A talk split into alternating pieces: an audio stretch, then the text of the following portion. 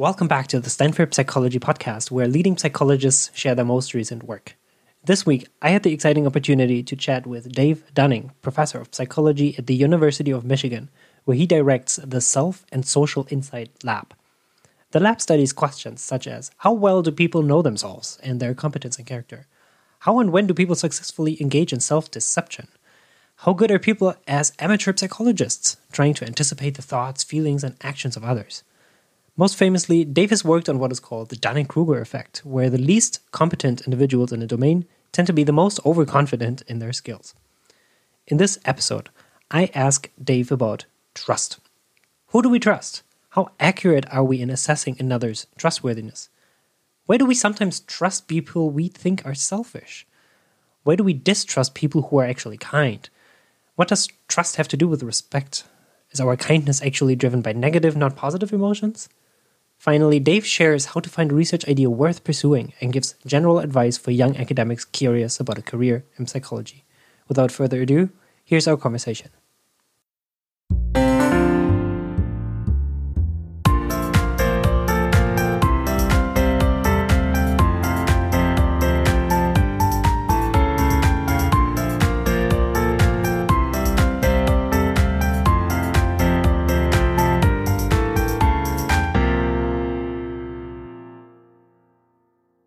It is my absolute pleasure and honor today to be speaking with Dave Dunning about trust and respect and all these exciting issues. Before we get started, thank you, first of all, for making the time to join the podcast. Well, it's my honor to be here. Uh, looking forward to it. Trust, respect. Everyone seems to care about these issues, and yet some people might be surprised to hear that you have done research in the space, given that your name is associated with many, many different topics. How did you first become interested in studying trust and respect? I became interested because you know, the the name of my lab is the Self and Social Insight Lab, or rather, where self insight or social insight fails, and we try to cover both. And uh, the story of trust seems to be one of a failure in social insight. That is, people have theories about other people and how trustworthy they are that turn out to be wrong. And that's uh, one of the ways I got involved. The specific moment I got involved is I had a postdoc visiting me, a German postdoc who was then in the Netherlands, Detlef Fetchenhauer, who's been a friend and collaborator ever since. He came to spend a few weeks in my lab and showed me these data about trust that made no sense. The good news is people trusted, but you couldn't figure out why they got there. So we set off, oh, I'll just spend a few months and we'll figure out why people are doing these surprising things. And it turned into a 20 year collaboration with still a lot of mysteries involved in it. I mentioned one of the mysteries is that psychologists don't study trust as much as other fields do. And I think we have a lot to contribute. And it's sort of interesting we don't, but uh, that's how I got involved.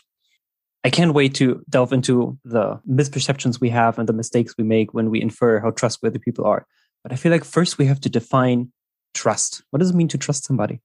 If you go into the literature, philosophical, um, historical, psychological, economic, and so forth, you'll find many different definitions of trust. But one core way to think about trust is that you're willing to make yourself vulnerable to a person, actually take a risk they could uh, violate your trust. They could hurt you with there potentially being some benefit at the backside of it. So uh, you're willing to risk on another person and you may lose, but you may also benefit and both of you may benefit. And that's a core definition of trust. I think that overlaps with the over 20 different definitions I've seen in my readings. It is interesting, and we will come back to this point later on many definitions entail some sort of expectations that the other person will be trustworthy. Now, I know that you have some issues with that definition and that maybe it is a little bit more complicated than that. But to the extent that there are expectations involved, how accurate are our expectations?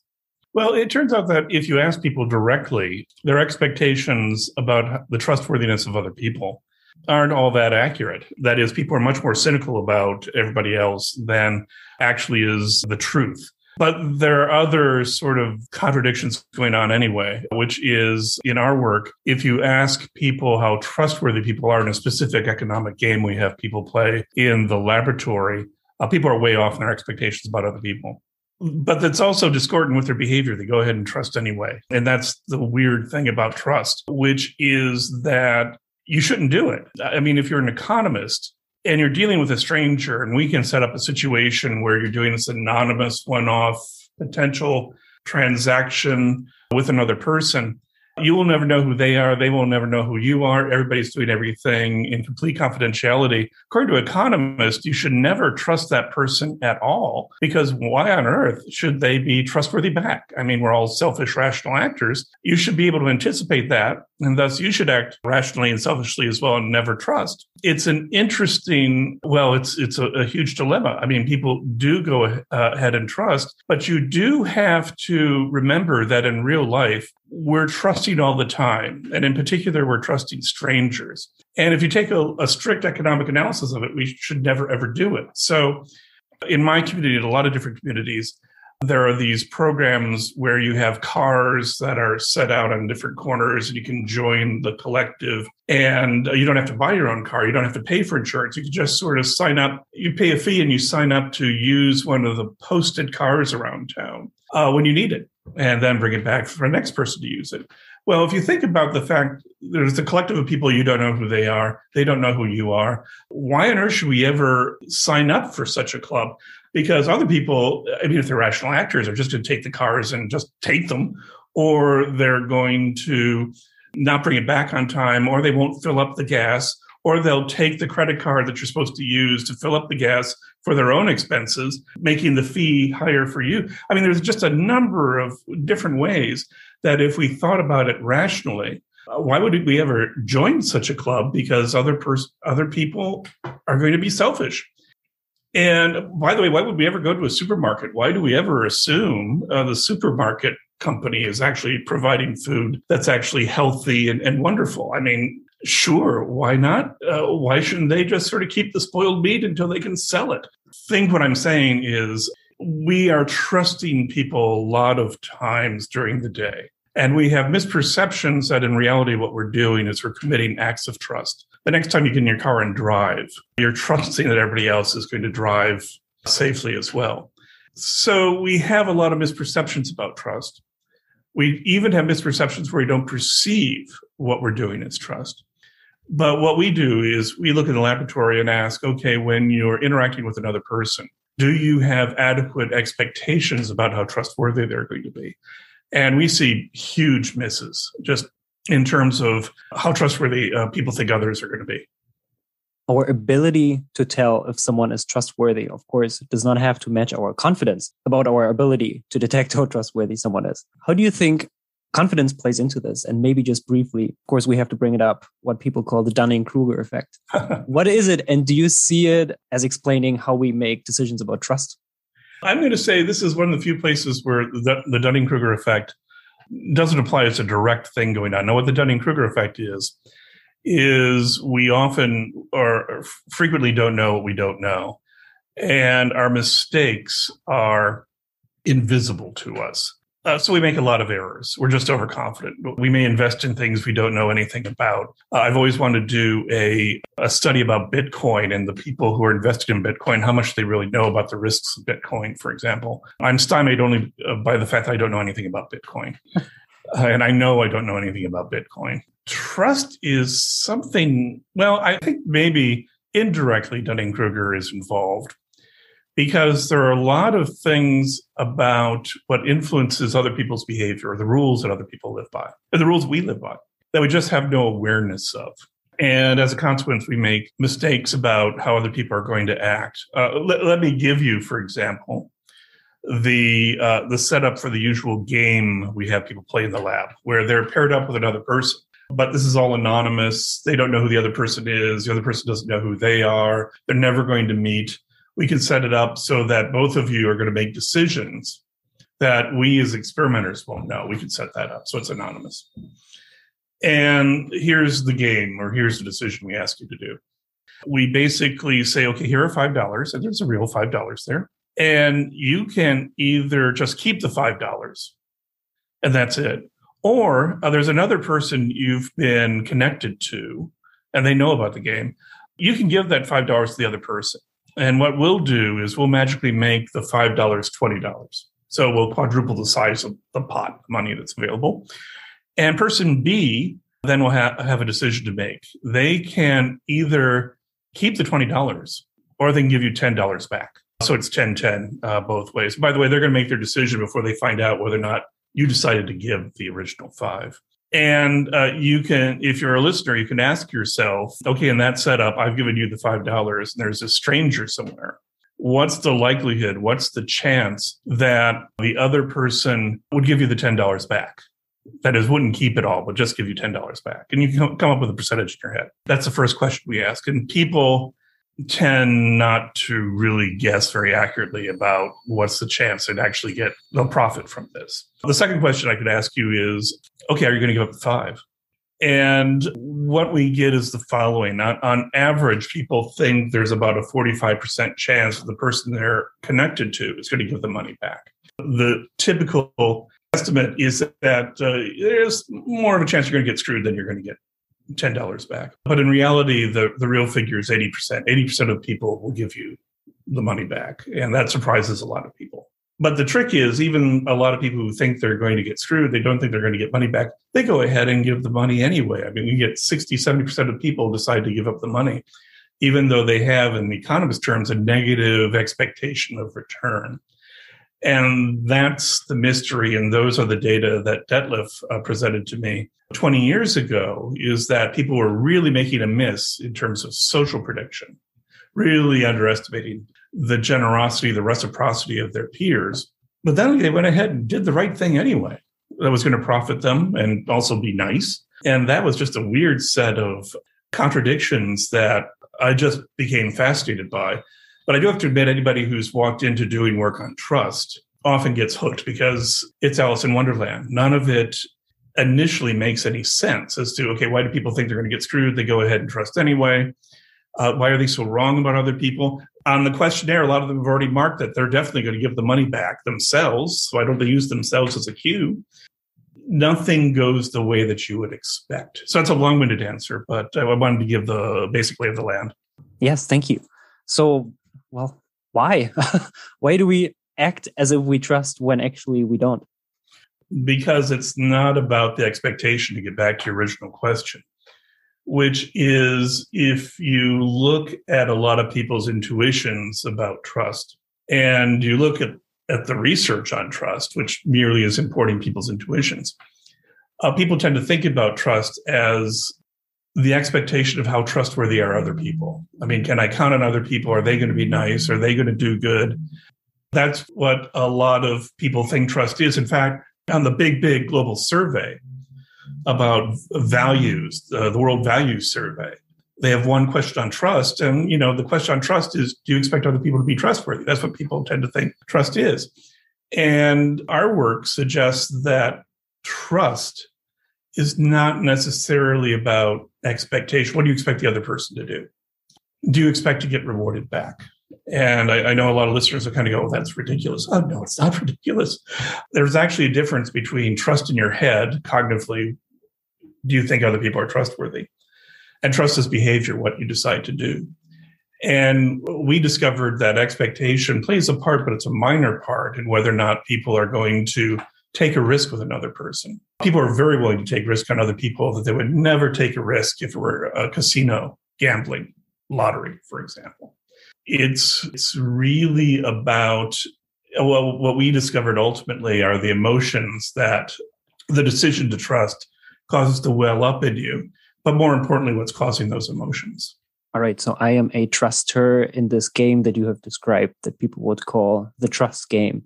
I have the option to send you $5 will be quadrupled and then I hope to get it back from you. I might not expect to get it back and yet I send it over because I feel like it would be really rude not to do it, right? So this is somewhat driving the effect if I understand this correctly. Well, you have you have more insight than a lot of our participants have in these studies because often in this very artificial situation, this is a situation that captivates our participants. They want to stay afterward and talk about it. It's really psychologically involving. Part of the reason why I stay in the work. Whatever's going on is artificial, but it's really real to people in the moment. But when we ask them, okay, what led you to give up the five to the other person? They really don't have a clue in their head. They just sort of look blank. They don't know. Hmm. And it's not only our lab, but our other uh, other labs have seen this as well. I mean, the interesting phenomenon here is that people do an action. And when you ask them in general, what led you to give up the five? They can't tell you. Or what they tell you is demonstrably false. Uh, for example, uh, sometimes, or the most common response we get when we ask, okay, you thought there was only a 30% chance of getting money back. What led you to give up five? By the way, in psychology, you never ask why, you ask what. If you ask why, you get theory. If you ask what, you get people talking about the concrete situation that they're in. And what people say is, uh, well, it's only five bucks. And then we immediately follow up with, okay, let me ask you this. You said there was a 30% chance of getting money back.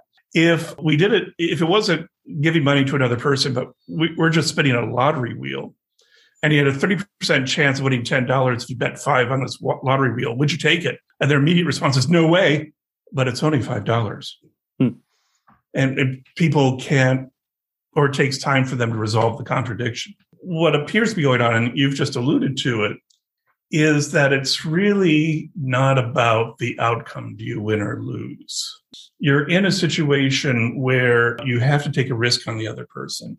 And it's not really about probabilities or sizes of payoffs and so forth. It's really about the action itself, trusting the other person or not trusting the other person, and what the, those actions directly mean. You know, giving the $5 to the other person is a risk and it causes people to be anxious in a lottery or in, in the, the trust situation that I've just talked about. If you ask about keeping the $5, it also makes people incredibly anxious, tense, nervous. And we've finally been able to figure out the reason why is they don't want to insult the other person.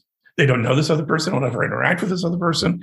Taking a leap to make a decision that communicates to the other person they're untrustworthy, they're not a person of character or of honor or of morality or ethics is just a bridge too far. Over the years, we've come to know that's what's producing that anxiety about keeping the money.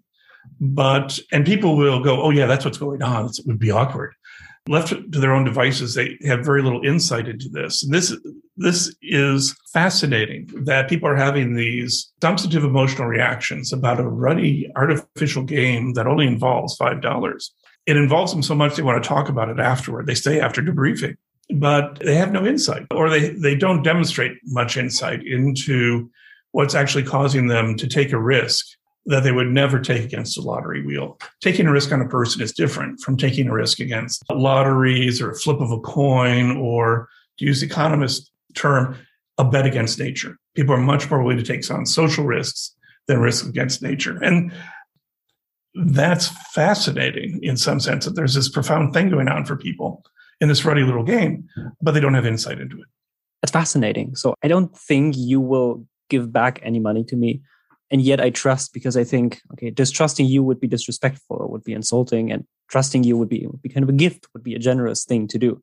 It's interesting that people would not immediately say when asked about why they made that decision that oh because I'm a good person, right? People like to feel good about themselves, especially in the moral domain, and like to think oh I'm morally superior to others. And so one could expect from that perspective that people would think, oh no, I didn't act on some norm or wanted to be nice. I am a nice person. And that's why I trust it and that they might actually believe it. But it seems like people are more open minded in this space to the idea that, yeah, the norm really had an influence and I just wanted to be nice.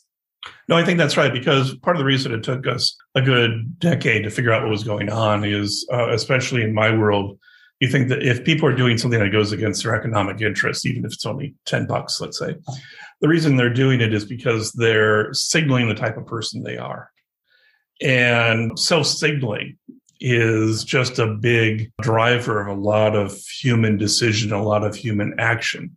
A lot of people, for example, buy too big a car because they want to show to themselves that they can afford it. A lot of people don't knock this uh, will buy an electric car because they want to think of themselves as environmentalists. So you can think of that as an ulterior motive, but it does help the environment out if you want. So it, a lot of actions are about me, me, me, and what am I saying about me? And I have this audience of me that I want to impress with what me is doing, if you will. And so we went down that path, and it really didn't explain what was going on until we figured out ah, the signal people are trying to send is not about themselves. They're wary or concerned about the signals they're sending to other people about what they think about those other people.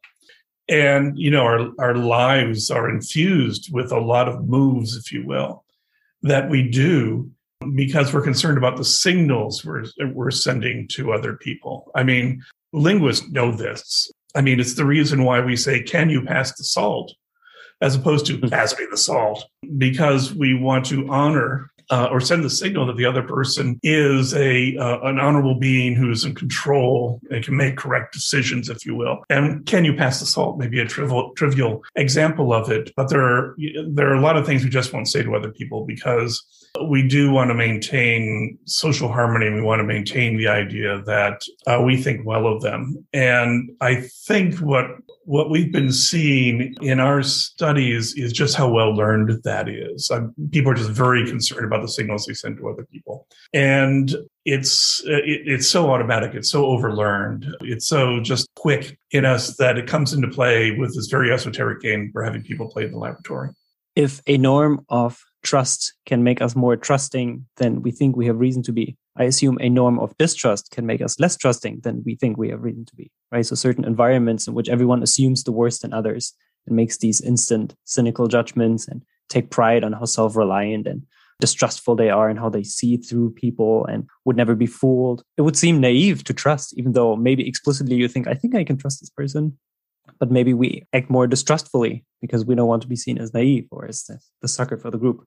No, I think that's right. What's interesting, if you take a look at uh, data and how people answer surveys and how they act around the world, what's interesting is cultures differ in terms of how expansive a circle they have of who they feel compelled to trust or who they do trust versus who they don't trust. There's a sociological concept called the trust radius, which is how far out do you go before you start thinking the way that you're thinking. Now, either I'm unsure or I'm just going to assume the other person is distrustful. What characterizes Western countries, like the United States, Switzerland is the biggest of this, is the radius is just large. People trust strangers. If you think about it, a lot of our interactions every day are with strangers. And so the culture has constructed or fallen into a norm that you are to assume, even if you don't privately believe it, that everybody is trustful, if you will. So you will trust strangers. And we see that in the lab. Though there are other cultures where um, who you trust and who you cooperate with collapses down.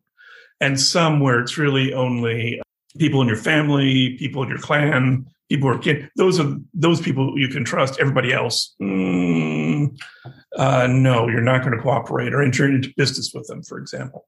Depending on the question being asked, and depending what culture you're in, how far out this, whether or not what I privately believe or not, I'm going to trust you. How big a radius that is for people really depends on where they grew up.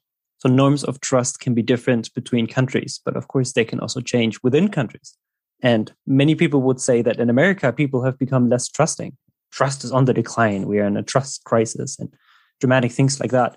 What do you think is happening in America right now? Is are we seeing a different norm of uh, trust or distrust being replaced? Are things actually getting worse? What is happening? Well, it's an interesting question because the other thing about trust is it really is specific if if you will. That is, there are people you trust and people that you won't trust. And I had reason recently to take a look at data about how much do you trust X. Let's talk about institutions. And it is the case that some institutions are being trusted much less than they used to, or at least that's what people express from the 1990s and the 1980s. So people are much more likely to distrust government, the press, big business, religions, for example, but not everything. That is, uh, people still trust science. Yay. They trust the military. They trust the police just at the same levels that they used to. They trust small business. What's interesting is uh, we are getting, for some institutions, less trust. And this doesn't cover every case, but the theme to me when I take a look is that anything that touches politics is now less trusted than it used to be and but more things are are now touching politics, if you will. I mean, politics. Uh, the media now is seen as politicized. Religion now is much more politicized than it was certainly when I was a child. So things that are politicized are be are also following what's happening with trust in the government. But things that lie outside the government aren't well, except for the military, are just as trusted as they used to be.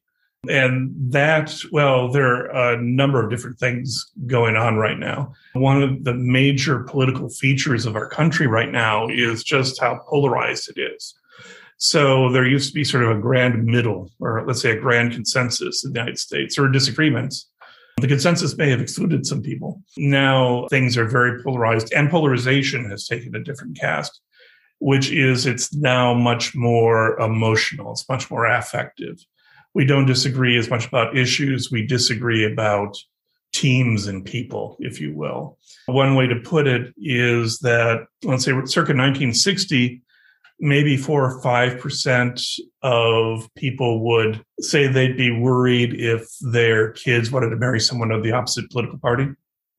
And now that figures up to like 35%, sort of symmetrically uh, with both parties, suggesting that partisanship is just different. And we are making sort of an us versus them distinction. But remember, the, the thing to remember is trust is important but trust is really about who you're specifically dealing with. And trust about institutions like the government doesn't necessarily mean that you're going to trust less when you're talking about individuals. So we've done a few studies about with our little game about whether Democrats will trust Republicans, Republicans trust Democrats, and people still at the individual level that doesn't have an impact. People are just as likely to trust someone from the opposite side politically uh, as they are someone from the same side. But talk about Republicans and Democrats, well, that's a whole different matter. All right. So we are talking about norms of trust and distrust at the national, even global level. What about interpersonal norms? So between individuals, let's say we are interacting for the first time, as we have discussed, secretly. I don't actually trust you, Dave, but I act as if I do because there's a norm of respect and, and trust. It seems like that would impact how you treat me. So I trust you, I am being nice, and you're like, oh, that's nice. And then you probably feel the same pressure to be nice to me. But what if I distrust you? And I say, no, nope, I don't trust you. It seems like there's less pressure for you to be nice back to me, right? Because why should you be? And so I'm interested in these interpersonal dynamics in which how I treat you is almost self fulfilling in how you treat me back. Well, I think that's right. I mean, there are two things going on. Uh, there's that. That is, if because trusting each other, despite we private believe, privately believe sort of does set up a, a, set of rules that allows us to interact with one another. And it appears that it's beneficial to assume we're both trusting then we're untru- uh, untrusting. And th- that has to be the case. That is, uh, the thing about trust is that it's usually beneficial. When it goes wrong, it go, can go very wrong. That's the problem. But trusting in the main does make life more pleasant, or especially back if you go to all these international surveys, those countries with higher levels of trust also don't write contracts that are as long and tend to have economies that boom more. So it, they're, they're, measurable correlates, associations with being uh, high trusting.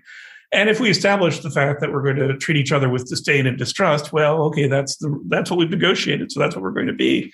And I don't know if that's going to be pleasant or not.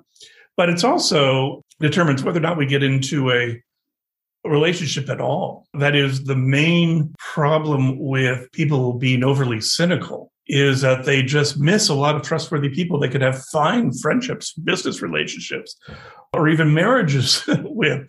Because at that level, they're overly cynical. That is, if they're, we force people to make a decision whether or not they're going to trust. But in real life, often you have choices about who you're going to uh, trust or not. And being overly cynical might mean that you just miss out on a lot of great social relationships that would have just made your life better. That's that's certainly possible, and leave you or even make worse this cynicism that we tended to find in people, where they really overbelieved how selfish other people could be. So, um, and you could just think about it logically. Uh, that is, if you act on your beliefs of cynicism and trust, you can end up being whoppingly over cynical. Why is that? Well, let's imagine that you trust another person. And so you enter into a relationship. And either they turn out to be trustworthy or they turn out not to be trustworthy. You can make a mistake. And what does the mistake educate you about? It, it educates you to the fact that there are untrustworthy people in the world. So you factor that into your theory about human nature. You become more cynical. Now, let's say that you don't trust another person. Uh, what are you going to do? Well, you're, you're not going to enter uh, into a relationship with them. You're just not because they're untrustworthy. Now, here's the problem. They could have proven you right, but it could have turned out that they were just wonderful, fantastic, terrific people. You made a mistake, but you're never going to get that feedback. you're never going to get the optimistic correction, if you will, about uh, human nature. So, not trusting other people may mean that you miss out on a lot of uh, wonderful experiences you could have had. You do miss out on some horrible experiences, but you also are left with a biased view of human nature. And, and we've shown this with data uh, in a study that we did that we can correct this cynicism that people have about others if we give them feedback about every single person they have a chance to interact with. They get it dawns on them, wow, people are a lot nicer than I thought they were. They're, they're, they're a lot more generous than I thought they would be. But if we give them no feedback or give them feedback only when they decide to trust the other person, this is like life, but no feedback when they say, I don't want to give the five dollars to this other person. Then they, they continue, they maintain this uh, overly cynical view of the world. So choices of trust have a lot of consequences. A lot of the consequences lie outside of a world we could have experienced, but we never got to experience because we didn't trust another person. Which is even deeper a problem or a theoretical observation than we are inaccurate in perceiving how trustworthy others are because that would assume other people have a fixed level of trustworthiness that we can accurately or inaccurately perceive. But the trustworthiness is not entirely fixed, right? It depends on many things and it can fluctuate from context to context. They are to us, for example, by how we treat them, right? And th- we seem to have very little insight into that. No, I think that's absolutely right, which is that in some sense, we don't recognize how much we don't get feedback about things. And we don't understand how much we're the re- we are the reason why we don't get feedback about such things. Like we decide not to trust another person, for example. We don't realize what's that how that is damaging our information environment about learning about the human race. I think it also makes another point, which I think researchers are beginning to recognize, which is, especially if you're coming out of the Stanford tradition, the Stanford tradition is a lot about errors and biases in decision. How do we, what's going on to make us reach decisions that are to our detriment? Um, that are wrong. And usually the story is, well, there's something we do or that there's an active mistake that we make. We're not being rational, if you will. Uh, we're not being perfect statisticians or logicians or whatever. What this work suggests, if you think about it, is that we might actually have terrific internal decision making processes going on. Um, we might be incredibly rational or reasonable in the way we're thinking about things. The only problem is, is that we act in such a way that we get bad data from the world. We don't trust people. We don't learn that a lot of them would be trustworthy. So we don't get that, those data. So the data are corrupted. But then we reasonably read, you know, the information, the experience, the data that we have. And that's a major way in which people can come to misunderstandings about the world and misunderstandings about the self. If we traverse, for example, back to Dunning Kruger uh, and why people don't know about their incompetencies, a lot of people don't know about their incompetencies because they're incompetent. And so people withhold from them rewards or benefits that they could have gotten if they were more competent. They just don't know about them. So, okay, let's say you're a bore talk too much, your jokes are unfunny, it's terrible. It's likely that there are hundreds of dozens of parties you're never invited to that you never hear about. And so you think you're doing fine because you don't you don't know all the data the world has constructed about maybe maybe uh, you should work on your sense of humor a little bit but you, you never get the data. And so a lot of errors that people make isn't necessarily about thinking about what they know wrong. It's not getting the accurate data. They're thinking about things right, but they're not getting accurate data about the world. If we are more compliant to do good things, to be kind, it seems like we might also be more compliant to do bad things and to do what other people tell us to do just because we are more compliant to rules and norms than we think we are. And so it seems like maybe this highlights that we can also comply to do bad things, which of course brings us back to all the famous conformity experiments in social psychology, where people say things they don't believe just to conform to the group and not dissent. And oh, that's right. Uh, no, likewise, so- not to not to speak up about what they think might be wrong in a group just because they want to be kind and respectful. Oh, I think that's absolutely uh, that's absolutely right. That is, yeah, I, th- uh, I, think one way to put it is that we part of the problem with social life is trying to be nice and respect other people as we might not be as honest as we can be, and so people don't get an honest impression of themselves because they never get honest feedback from other people. But it, it, gets worse than that. That is, we might comply to what the group says. And if there's if there's any message that keeps getting rediscovered social psychology, is just how responsive we are to social norms and don't know how responsive we are to social norms. We keep doing that, but not only that, we are responsive to social norms that we think other people have, but they don't necessarily have. That is, you can get into a paradoxical situation where everybody thinks one thing, but everybody thinks other people think the opposite thing. So I guess the, the example that comes to mind is college students are often quite uncomfortable about drinking, but they see everybody else drink and they kind of go, well, but the crowd likes drinking. I might as well go along with the crowd. And everybody else in the crowd is kind of going, well, you know, I'm really uncomfortable about drinking, but well, everybody else is drinking. Uh, so um, they, they like it, so I might as well go along. So everybody is going along with a social norm or social attitude they think other people have. Everybody likes drinking, when privately people would rather stop. And that that's the classic phenomenon of pluralistic ignorance where everybody privately thinks one thing, but they go along with something opposite because everybody else looks like, you know, they're going along with it, that they're, they, you know, they're perfectly fine with it. And college drinking is, has certainly been shown to be one example of that. And if only you can, and actually this is an intervention that's often done, if only people were told what other people actually privately thought about drinking, how they were worried about it, a little shamed of some ins- things that might have happened while they were drunk. If everybody knew what everybody privately thought, people would act differently. But unless some external agent comes through and does some sort of intervention, the original situation of everybody drinking when everybody privately is uncomfortable about their drinking, that can go on for a long, long time. So that shows you, if you will, the power of norms, that people will follow norms even to the extent that the norm they're following is actually a false norm that's created because everybody's following norms they think other people have. What kind of research would you like to see in this space, the social psychology of trust and respect? Are there any unanswered questions, or do you think we have it all figured out? Oh, no. In fact, um, uh, what's interesting about trust is that other fields, academic fields, are absolutely obsessed with it. Economics, sociology, behavioral biology is obsessed with it because it's it shouldn't be. It's it's shouldn't happen because those are fields that adopt a rational actor model. Everybody is selfishly pursuing and rationally pursuing their self interest. And this trust thing just violates it all. There is a philosopher of uh, science, Donna Haraway, who described not only trust, but all altruism as something of a scandal.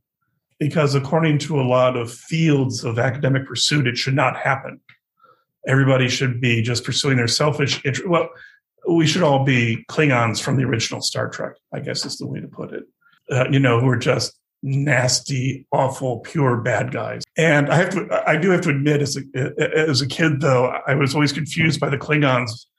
Uh, I think I was right because if look, if the Klingons are really that way, no trust, they screw each other around, uh, they're evil, they're selfish, they're rude. That culture is never going to get it together enough to actually build a spaceship. I'm sorry, they're not, they don't want to have the requisite cooperation. It's an incoherent culture. And you'll notice, okay, for those of you who are trekkers, that in the next generation of Star Trek, the next generation, they started introducing aspects of the culture that would produce cohesion, this notion of honor, that you had to do things for your clan and clans had to cooperate with one another. And there was a code of conduct that was completely missing the original Trek. Now I've completely lost what the question is, but future uh, directions we want to see in the oh future direction okay back to this which is okay thank you for directing me back sorry that was that was a rant i had to get off my chest about bad writing please that was great yeah. writing but the i think we should join the conversation about uh, trust but also altruism and social cohesion because there have to be mechanisms that produce this that other fields, given their theoretical slant, especially the rational actor, selfish material interest seeking organism, they don't have the theoretical mechanism to really figure out or to solve the scandal, if you will. Psychology does because it often talks about everything else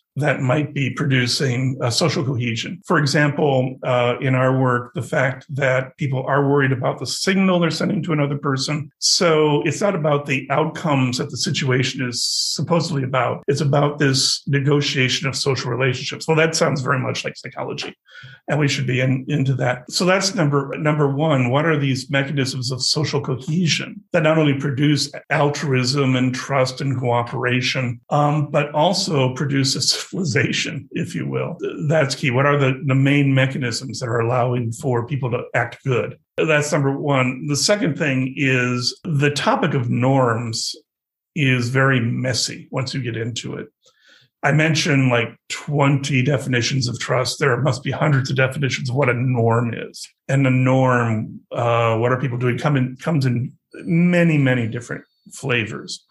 But norms are very powerful in terms of what people do. People do the norm, and often they don't know that they're doing the norm. That's what makes it hard to study is you don't necessarily know. Here's an example I like because if you're going to talk about what's a human activity that's essential for civilization, uh, language is that. But language involves a lot of cooperation and it involves a lot of norms that are so well learned we don't know that we've learned them. So let's imagine this is an example from a linguistic study that i have a little knife here. And someone says oh what a lovely little french whittling knife. Now that's a per, you know that's a perfectly allowable sentence. But the person could have said oh what a lovely uh, french whittling lovely little knife. Now as soon as you hear it you know it's wrong but you don't know why it's wrong. But there are a lot of rules in language, a lot of norms that we follow that makes language easier to execute, easier to speak, and easier to hear and understand. And linguistics have been working on these norms for decades. And that has to be true for behavior as well. There are norms that we're following, but we're not, they're so well learned, we don't know that we're following them. And in our work, what we've argued is people are following the norm of respect they have they trust another person because they have to the norm is to respect the character the goodwill of the other person. But that people are doing this but they they have no explicit knowledge that they're doing this. So i would love it if there were more of a study in psychology just like there is in sociology for example of the grammar of norms like there is a, a, grammar of language because there are lots of rules that we're following. They're very powerful but we we don't recognize their impact. So that's a very general answer but i think it's a very general issue that there's a lot of exciting stories to be told if, if people would turn their attention to that issue. As we are running up against time i want to ask you two final questions that are very zoomed out and very general in a sense um, the first is many of our listeners might be people just starting out in a career in psychology. What general advice do you have for people? And then, relatedly and more specifically, how do you know an idea is worth pursuing in research? Two very, very good questions. The first thing people should do is ask this question of a lot of different people. First thing that I would suggest in terms of if you're just starting out, read, read, read, read, read stuff. Read the old stuff, the classic stuff, and read new stuff as it's coming out. And don't think that the only thing that you have to read is in your little narrow area or even the little narrow area of psychology. So I've learned a lot, for example, by looking at recent philosophy, for example, uh, that's been very relevant to my work.